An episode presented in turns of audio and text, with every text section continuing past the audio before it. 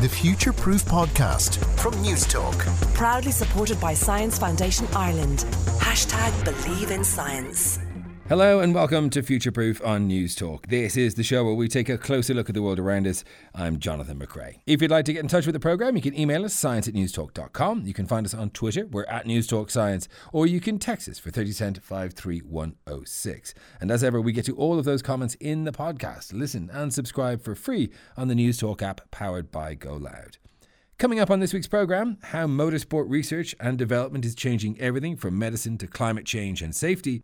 First, though, it's time to look back at the week's science news, and joining me now is Dr. Susan Kelleher from DCU and from NUI Galway, Dr. Jessamine Fairfield. You're both very welcome. Our first story. Jess has to do with the James Webb Telescope absolutely nailing it. Yeah, we've just gotten the first image back from the James Webb Space Telescope. Now, this is still part of the sort of alignment and testing process. So, we haven't actually started getting scientific data from it yet, but scientists are already just losing it over the quality of this test image. Um, the James Webb Space Telescope, of course, launched on Christmas Day just last year, 2021, um, and it's looking for the earliest stars in the universe as well as habitable planets around other stars. Its big difference from space telescopes like Hubble um, that you might have heard about in the past is that it's primarily looking at near infrared light. Uh, so, this is light that would let us look at older stars um, or stars from earlier in the universe uh, because light is redshifted as it travels across very, very long distances. Um, the James Webb Space Telescope also just has a massive mirror. Um, it's six and a half meters across. So, this is going to give us just incredible resolution, incredible sensitivity to very small amounts of light. And the calibration process has been ongoing uh, for the last couple of months. Firstly, the meter, the six and a half meter mir- mirror, had to travel to space folded up so it had to be unfolded actually out in space, which, as you can imagine, is a very delicate process, especially when all of the segments, there's 18 of them, had to be aligned with nanoscale precision. Uh, which to me as a nanoscientist is like how would you do that in space i don't envy those engineers mm. and then the sensors also had to cool down because the james webb space telescope is looking at near infrared light that's basically heat uh, so it couldn't be warm at all or else the sensors would have a huge amount of noise so basically, this first test image that's come back is just a single star. Nothing remarkable about this star, just sort of imaged um, and chosen for its brightness and position in the sky as a test object. Um, star looks great, you know, no complaints there. but what's really incredible about the image is that the whole background of it is just full of galaxies. Like, if you remember the Hubble Deep Field images, where we could see all of these incredibly distant galaxies, like all these different shapes and sizes from very far away in the universe, the James Webb Space Telescope like every image is just going to be that if we want it to be and if we look for long enough and what's mind-blowing about that too is that when hubble did those deep field images that would take you know like weeks looking at the same position in the sky taking a series of images combining them um, yeah. using image stacking to get a really clear really crisp image and the James Webb Space Telescope is just like, oh yeah, I can do that in a couple of hours. This so is like the um, it's like the equivalent of um, the guy behind the the the cape holding up the flash and everybody having to stay still in the early 1900s, yeah. late 1800s to to having a, a, a, camera phone now. Yeah, no, exactly. It's just it's such a big jump. Um, and if you remember, like Hubble launched in 1990, so it's still going, it's still active, it's still taking useful data, and it's been upgraded a few times. But like this is you know more than 30 years of progress in terms of imaging technology and you know how precisely we're able to look at things. And so you know, just seeing this kind of resolution in the test image, yeah, we're so excited to see what's going to come up once the uh, once the James Webb Space Telescope is actually taking data. And Susan, our second story has to do with the myth of the underground mosquito. Yeah, so this is to do with the mosquito that um, developed in, or they believe to develop in the London Underground in the 1950s, and particularly around um, a very vicious um, mosquito that attacked people that were sheltering from the Blitz in World War II. Um, it was believed that this underground mosquito evolved independently um, whilst living under, underneath the ground in London. And there were rumours that, you know, you'd go down there and you'd have your blood sucked by this uh, horrible mosquito and you've never seen anything like it. And it was a bit of a kind of a um, urban legend in London at the time. And now, like evolutionary biologists were really interested in this because it was this very short evolution of this mosquito that was very different to the one that lived above ground. And it was, yeah, believed to be an example of where man made structures influenced evolution. And actually, this uh, work that came out this week from Princeton um, researchers have shown they've looked at all the papers in this area and they found out that actually uh, it's a little bit less exciting than that. And this um, mosquito just evolved from another very similar mosquito in Egypt about 2,000 years ago. So and, and so this um, this mosquito didn't go through hyper-evolution from the Blitz to today preying on London commuters. It actually just came from Egypt pretty much the way it was. Yeah, exactly. And then it didn't only go to London, it went in other places around the world, the US and Denmark and Germany, the reports of it as well. So that doesn't make it any less vicious. Uh, it's still there. It's just the evolutionary story isn't quite as uh, as meaty as human flesh, it would, it would appear. um, what is the the story? It, that is obviously that's obviously not a native. That's an invasive species. It sounds like. But are there native um, mosquitoes in the UK?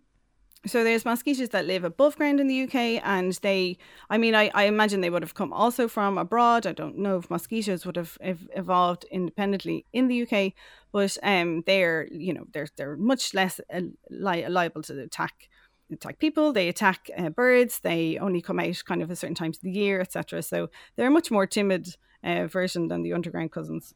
Very good. Uh, our third story, Jess, has to do with sleep. Yeah, researchers at Nor- Northwestern University have found effectively that blackout blinds might be worth the hassle. so they were doing research on exposure to ambient lighting during nighttime sleep specifically. Um, and they found that even exposure to very small amounts of lighting can harm cardiovascular function while you're asleep and increase insulin resistance the next day. So this is meaningful because these are risk factors for things like heart disease and metabolic syndrome.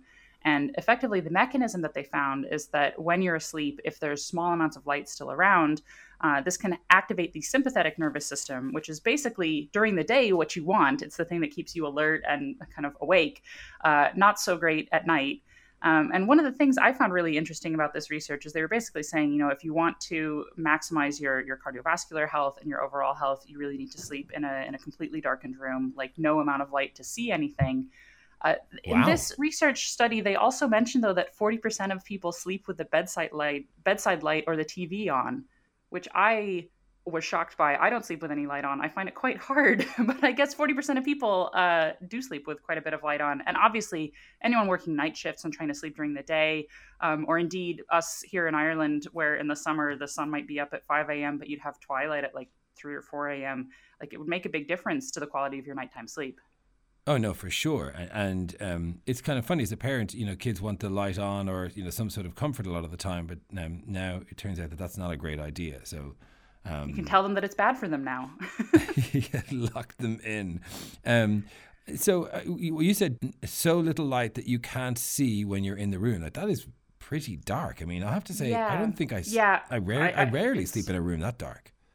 Yeah, well, and, and sometimes you just can't, right? Uh, but they they did say that basically, if you can see well enough to like see objects and make your way around the room, that it's still too light, um, because that's still even while you're asleep enough to activate the sympathetic nervous system just a little bit, and then that just really disrupts the quality of sleep, and it basically disrupts the amount of uh, recovery that your body is able to get while you're asleep, which then can lead to these sort of long term health implications. So did, I know did, I'll be going out and actually just buying blackout curtains this year. And d- does that say anything about um, interruptions? Did, did, they look at you know if someone comes like we are my seven year old comes into the room all the time, turns on the light, one complaint or another, and jumps into our bed. Is, is that also like if we go back to a fully dark room, then is that okay, or is that am I am I sympathetic then for the rest of the night? Well, definitely your your sympathetic nervous system has been activated to some extent if you've been woken up. So, I mean, the researchers didn't specifically look at that in this study, but I think we can safely assume that the fewer nighttime interruptions, the better, uh, and hopefully your seven year old will age out of that at some point soon. Mm. Our final story has to do with virtual reality, Susan. And while many have uh, sort of written off this technology as a bit of a fad, uh, Meta putting uh, its its huge influence behind it um, gives it some sort of hope. Researchers are now looking at ways of making virtual reality even more real. Can you tell us about chemical haptics, please? Yeah, this is um, down to how you might feel if you're in virtual reality in terms of your sensations that you feel. So, chemical haptics is all about touch and how you feel something on your skin, um, and haptics in general is that. But this is chemical haptics where they're looking at depositing chemicals down onto the skin to get a sensation. So, if you think about putting Vicks VapoRub or deep heat onto your skin, you can feel heat or you can feel cold depending on what the chemical is. So, that's a chemical um, that is doing that job. And what these guys have done in the University of Chicago is they've made like a silicone cast that has channels in it that liquids flow through, which then gets in, in touch with the which runs over your skin to to deposit chemicals onto the skin. And they did this with a number of different chemicals to provide different sensations to the skin. So they use menthol for cold, they use capsicum for um, heat, etc.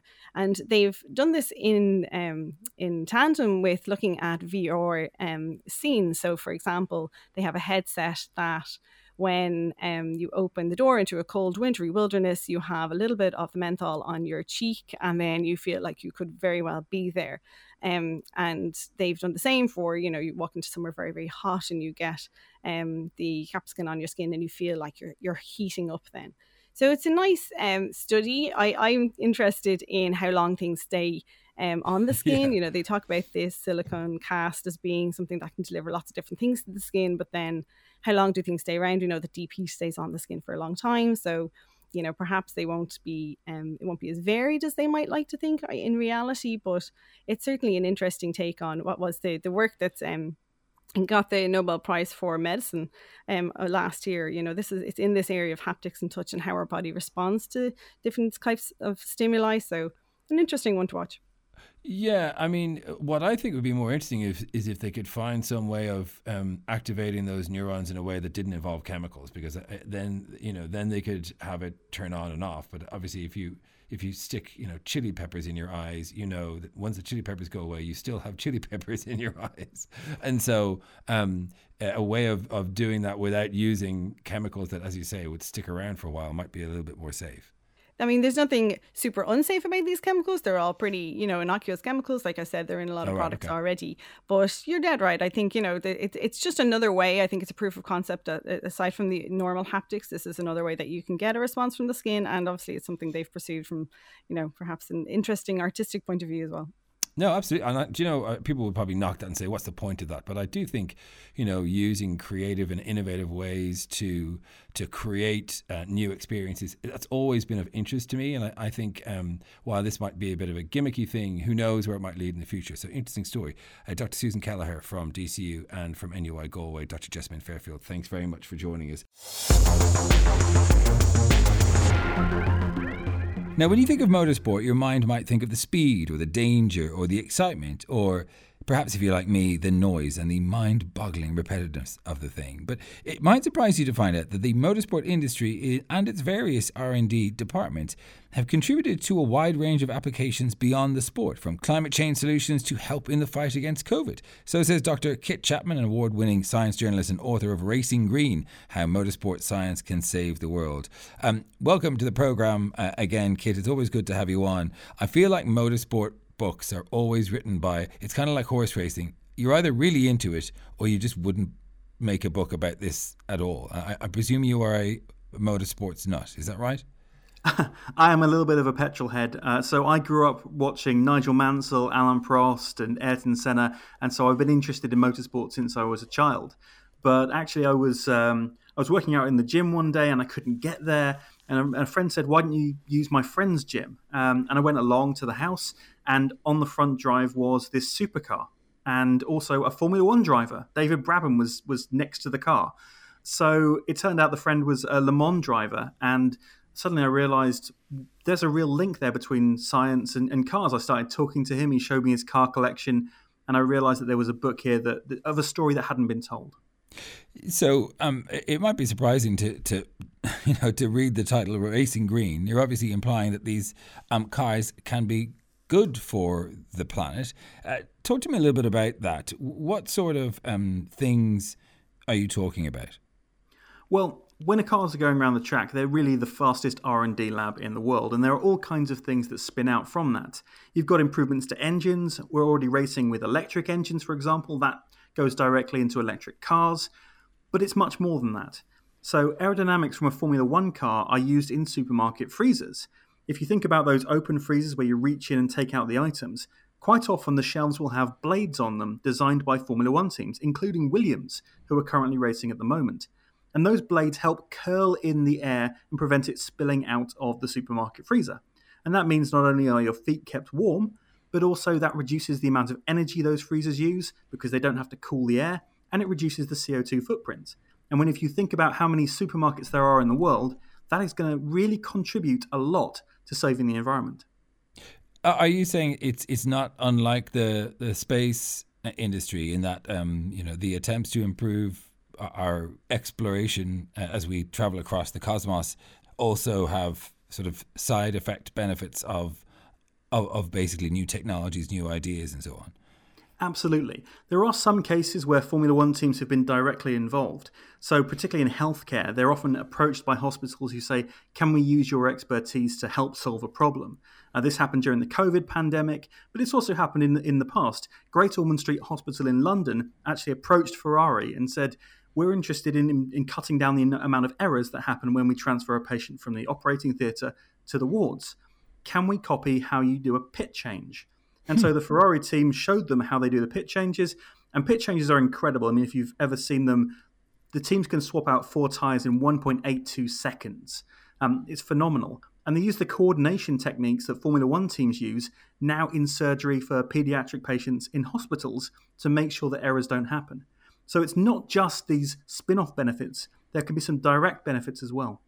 How um, how does something like that translate? Because I, I, love hearing those stories of one industry or one one world influencing another. But like, how is changing the cars in a Formula One car comparable to removing a child from one ward and putting it in another?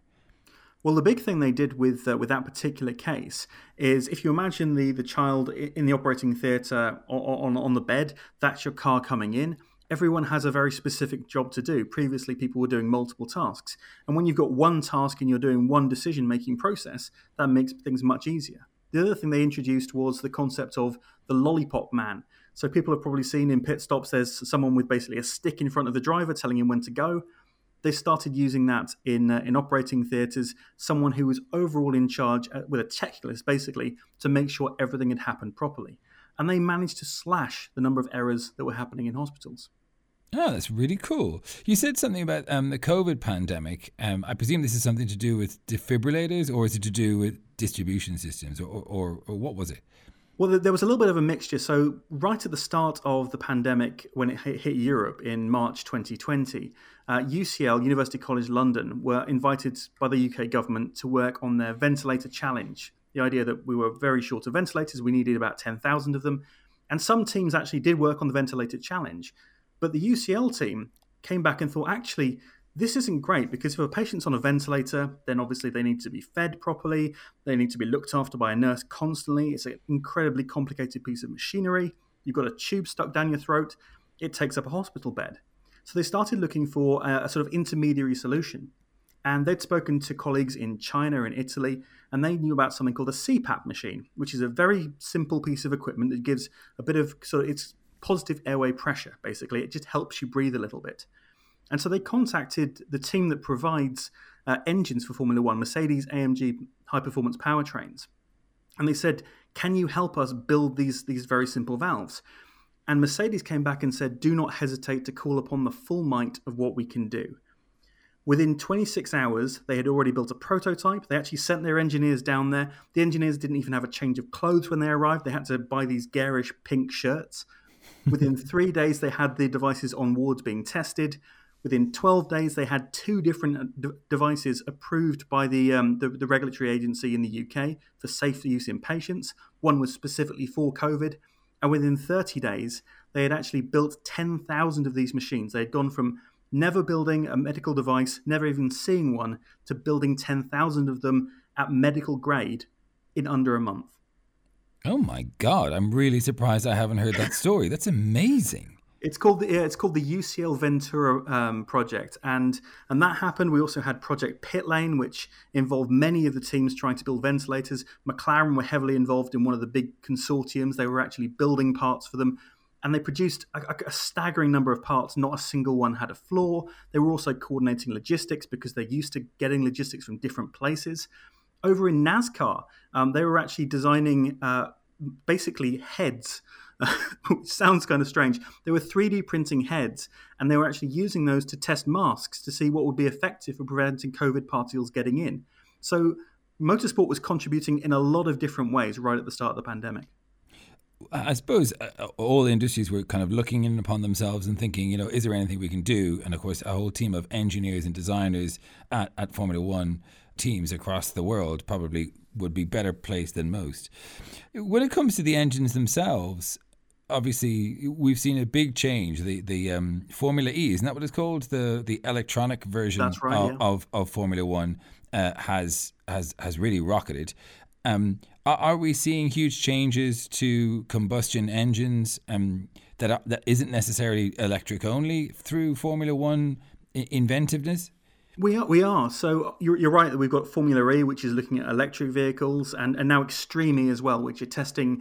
It's almost like a rally circuit that's done in the extreme environments around the world. So you've got the Amazon jungle, you've got the deserts, you've got the. You've, they, try, they try to do it in Greenland as well with glaciers to really show that electric can go anywhere. But Formula One needs to move away from the internal combustion engine.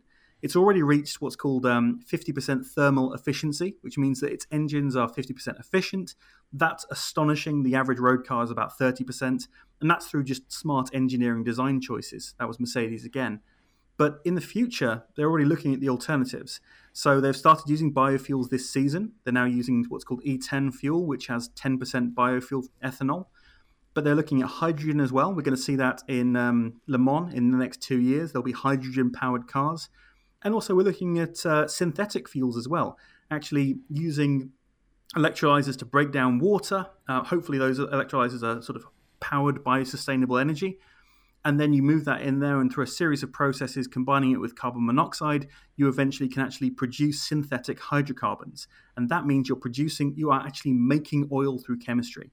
So we're looking at a lot of different alternatives. We don't know which one it's going to be in the future, but motorsport is definitely leading the way. Is it is it because of just the bad taste in people's mouths when you you know cars are bad enough, but Formula One you're not even going anywhere. You're just going round in a circle and using up an enormous amount of fuel with, with the environmental crisis that we have around us. Is this sort of greenwashing by the, the Formula One um, teams? Do you think? I, I, think there certainly is an aspect of that. I, I don't think that if there wasn't the, the climate ch- uh, crisis, I don't think anyone would be moving but there is a real need and a real desire to actually push forward. You see that with McLaren, for example. So the current regulations allow you to actually make cars in part, or, or in fact all the cars if you really wanted to, out of things like wood and bamboo and hemp. That's actually written into the regulations. Now, for the past two seasons, McLaren have been looking at that. They're already building the driver's seats out of an alternative uh, compound to carbon fiber that is made from hemp. It's flax. So we're actually using sort of plant based materials. And there's no reason that we couldn't extend that to the body of the car. Already we've seen Porsche do exactly that. So there is a real desire not only to, yeah, to an extent, there is a certain amount of greenwashing, it can't be denied. But there is this, this constant desire by engineers to be the best, to be the most inventive. And that benefits us as a whole. Um, what are the downsides of having a, a car traveling at 200 kilometers an hour made of bamboo and fabric. well, the big the big downside is actually carbon fiber. When that when that hits, it can break and it can splinter and it causes uh, basically sharp, sharp shards.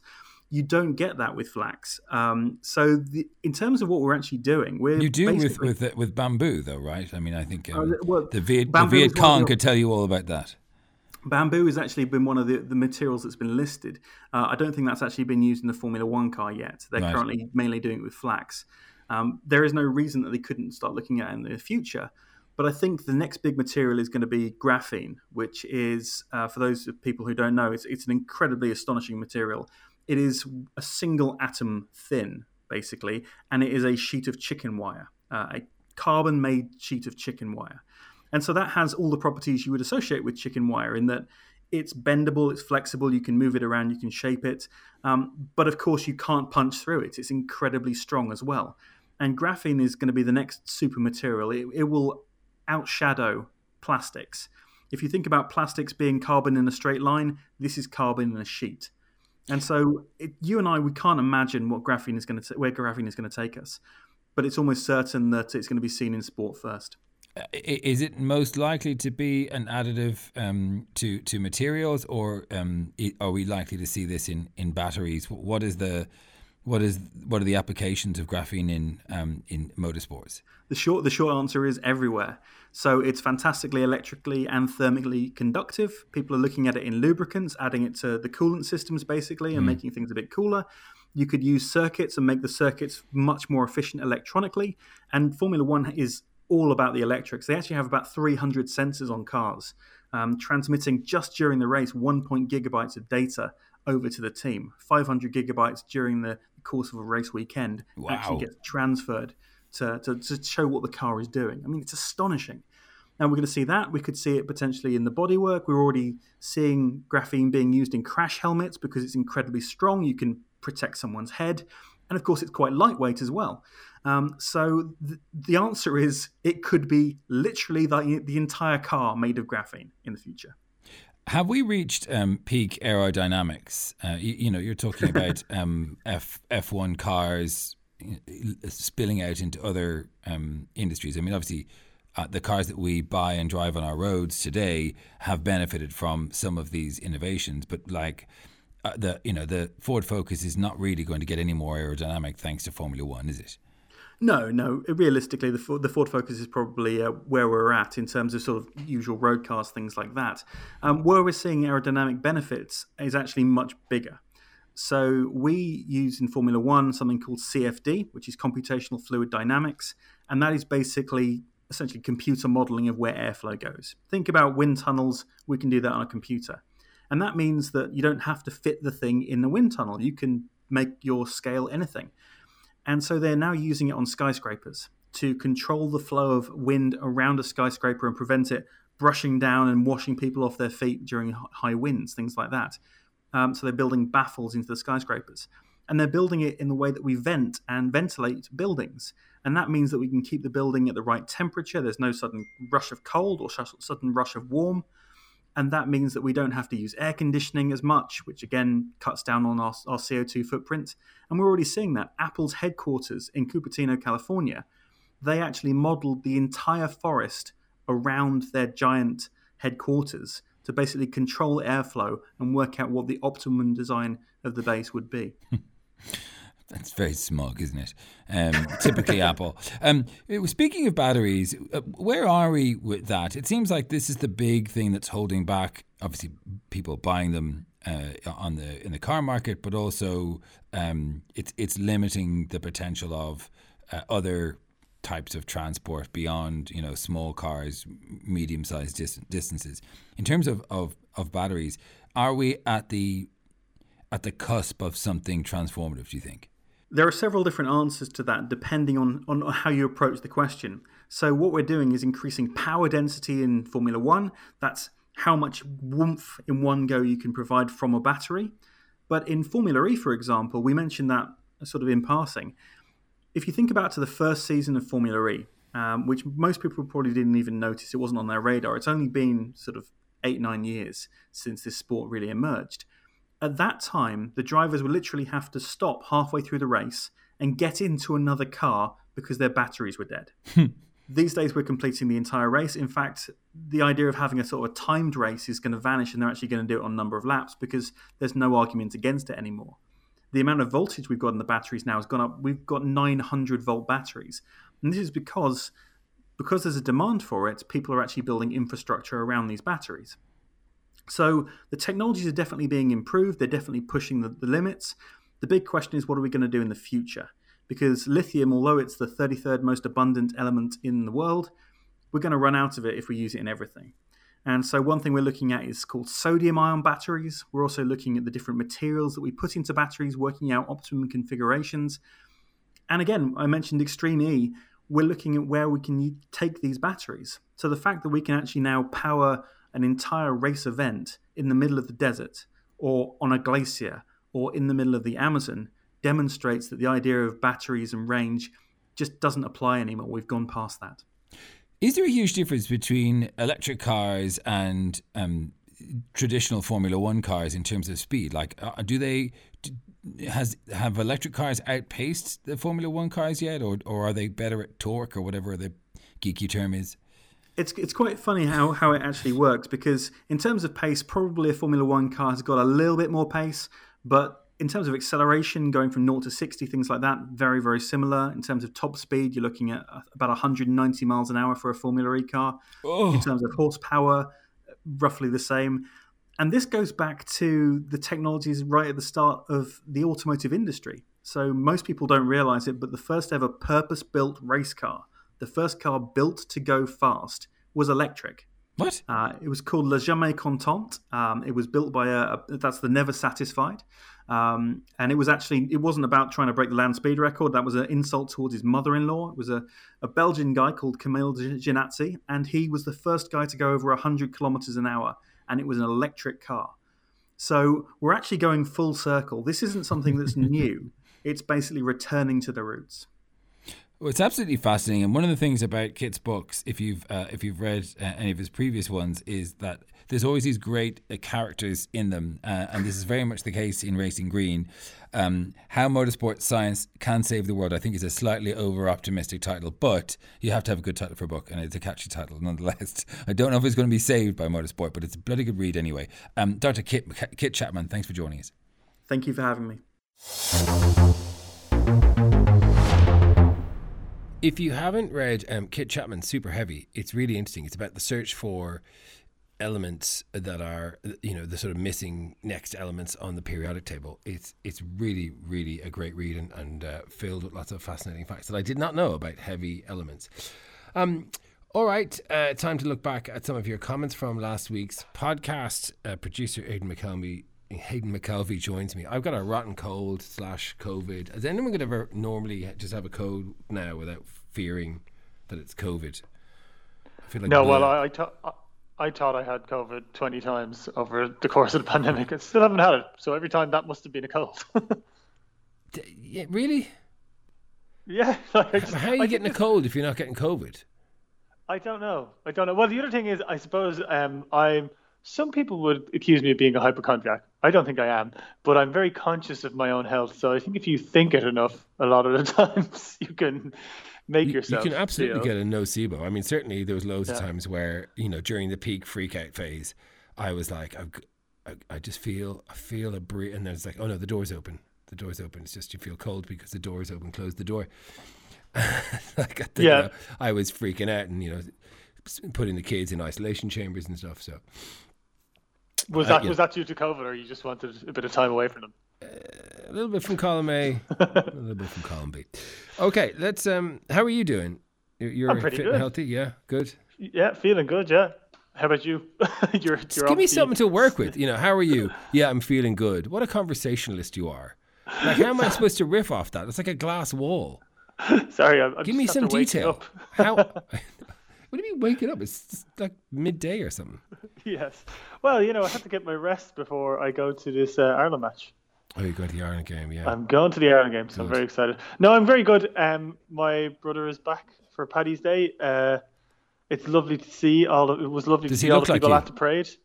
He doesn't really look like me. No, uh, I would say he's the better looking brother. Um, Not possible. Not possible. Very thank, thank, thank you very much. Yeah. Thank you.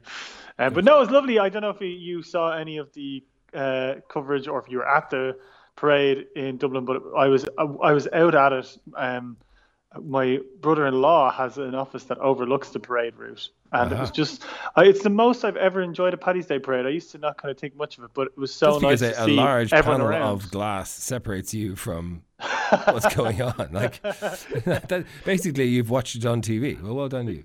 Yeah, no, no, it was it was lovely to see all the people on the street and actually like out and about again. I I mm. enjoyed that. Indeed. Was, no, see, see, I had something there. We could talk. Yeah, um, yeah. conversation 101. All right, let's look at text from last week.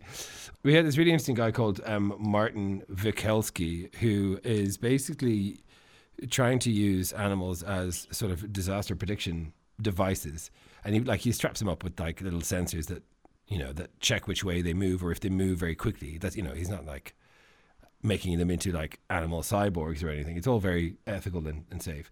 Uh, but he, it turns out that animals uh, really know sometimes up to 12 hours, well before any scientific um, registering on our puny machines. Animals go, something's not right.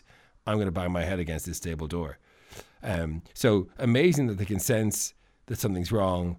The reaction to that, I suppose, would would be sort of the counterbalance to the intelligence, wouldn't it? Just bang. Um, so uh, he, uh, when someone texted in saying regarding animals and predicting earthquakes, the work of biologist Rupert Sheldrake might be relevant. He uses his theory of morphic fields to explain how dogs anticipate the remote returning of their owners. That's from Paddy. Uh, have you ever heard of this morphic fields? Uh, I haven't. So I looked. I did look up Rupert Sheldrake and morphic fields, and the very first headline I got was "Scientific heretic Rupert Sheldrake on morphic fields, Aw. psychic dogs, and other mysteries." Um, so that doesn't bode too well. Well, I mean, Well, like he- you know, don't re- believe everything you, you read on No. the internet, but Absolutely, absolutely. It wasn't Scientific American, which I believe is relatively reputable. yeah, Um, yeah, yeah. But uh, Oh, do you know what? Because I loved the sound of morphic fields, but as soon as I heard the words morphic fields, I thought, ding, ding, ding, ding. Yeah, Um, and I suppose that is, you know, that is testament to having done this program for 12 years that the detector, my detector for oncoming bullshit, is similar to a dog's detector for oncoming disasters. Yeah, it reminds me actually of early in my days working on the show. I wanted to do a special on people who could, I think there were like change computer systems with their minds. And I kept going on, going, no, no, there's been a study and blah, blah, blah. And um, you kind of went along, you kind of humored me for a while, but eventually you're like, no, this is bullshit. We're not doing this. So, I mean, uh, it, it's. It, I'm just having a look here. I don't want to like, you know, I was a bit dismissive there. You just found one internet thing. So, uh, Yeah, no, that doesn't that doesn't mean necessarily anything. Oh, his TED talks have been banned. Wow, he's one of the few people. Um, his mission is scientific, but he. Um, I mean, I'm really, I'm really judging the man as quickly as I can here. That's not the best way to do things. Is, do you know what? I have a No. reread of Morphic Fields, and I'm going to withdraw my cynicism until later. But my sensor was flashing red there for a second, just in case you were wondering. Yeah. I felt probably probably less to this rather than more to this. Um, Future Proof should do a segment on some people's ability to divine water and others to trace underground electric cables, says somebody. The divination of water is a funny one, isn't it? I, I don't think there's any scientific whatsoeverness about that. I don't think anyone has done that. But electric fields, I mean, we know that a- animals, all sorts of animals, um, can detect magnetic fields. Um, it would be unsurprising to me to realize that electric fields also um, were something that we could be sensitive to. So I- I'm I'm more open to that because there's a scientific mechanism to it. Yeah, um, well, one one thing that Mar- that, Mar- that Martin said was really interesting, which I never, didn't know before. The reason that they that the animals knew twelve hours in advance of the earthquake was that he said, well, his it was his his theory. He hadn't Correct, correct. proven it yet. Was that the their The kind of hairs on their body would kind of go up and they'd feel that. But like, Yeah. sure, we have a lot of hairs as well. So, and and there's also You that have kind of way more hairs than I have. I, I have loads of hairs. I should be able to t- detect all sorts of disasters. Yeah. But like, I wouldn't. I would, just- like. Have you ever been in a trampoline? Yes. Have And I ever been on a trampoline? like? Of course I have. Well, I don't know. You may have had a you know an underprivileged childhood. Um, so when you're on a trampoline, like, do you constantly get shocks? Uh, now that I think of it, yeah, the odd time actually. Yeah, now that I think of it, yeah. Yeah, you're quite conductive as a as a as a as producers go. You're one of the more conductive ones. Yeah, I had that on my CV. That's how I got the job. We were also talking about endurance. This amazing find that um, the Shackleton's endurance was found at the bottom of the ocean in pristine condition. Amazing photographs from it. Um, Jim says, "Don't forget to mention our own Tom Crean, who was on the lifeboat to South Georgia and who spent more time in Antarctica than any other man up to that point. How could we forget Tom Crean, Jim? Sure, Shackleton was our own as well. He was born in. Um, yeah, yeah, he's a little Kildare. West Brit now. He was He- he born in a little- Kildare, and he, like I think he left at Yeah. age ten, and he, I think he didn't he say something like, "Just if you just because you're born in a stable doesn't make you a horse." Well, no, I think. That, hang on, I think that was Wellington. I don't think that was Shackleton. In fairness, Oh, I really? the Duke of Duke of Wellington. Am I I, misappropriating? I won't that have one? you. Yeah, I won't have you badmouth Shackleton. Shackleton, uh, Shackleton's Mills is in Lucan, where I'm from, so we're very uh, attached to Shackleton. You're shackled to Shackleton. Indeed. Um, right. Okay. All right. I'll. I'll. I'll, I'll re- I'm making lots of. I'm jumping to all sorts of conclusions here on this podcast, which we we know we shouldn't do. So I'll retract that one as well. I thought he had sort of dismissed Ireland as a um, as somewhere he did not feel a great uh, affinity to. I mean, he very well may have, but I'm pretty sure that quote is Wellington. Right. I hope I don't I will, look it up I now. will also go go go. That. I've got lots of work to do after this podcast. Um, and then uh, and then it's some nice people saying some nice things about future proof, which we don't.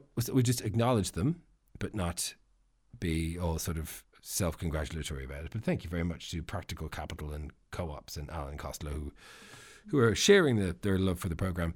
If you would like to, to comment on anything, you can email us, science at newstalk.com. If you have a good grasp of morphic fields and would like to argue it, scientific case, love to hear that. Um, you can hit me over the head with it. Um, and also, if you know anything about Shackleton's um, love or dislike for his native Ireland, um, wouldn't mind a bit of facts on that, please. Save me doing the homework. That's it from us this week's Future Proof podcast. Thanks to Aidan McKelvey, producer Simon Keane, uh, Steve Daunt, and Jojo Cordozo, who does an excellent job on sound. We'll be back on Tuesday with more Future Proof in your podcast feed. Thank you, Aidan. In the meantime, stay curious.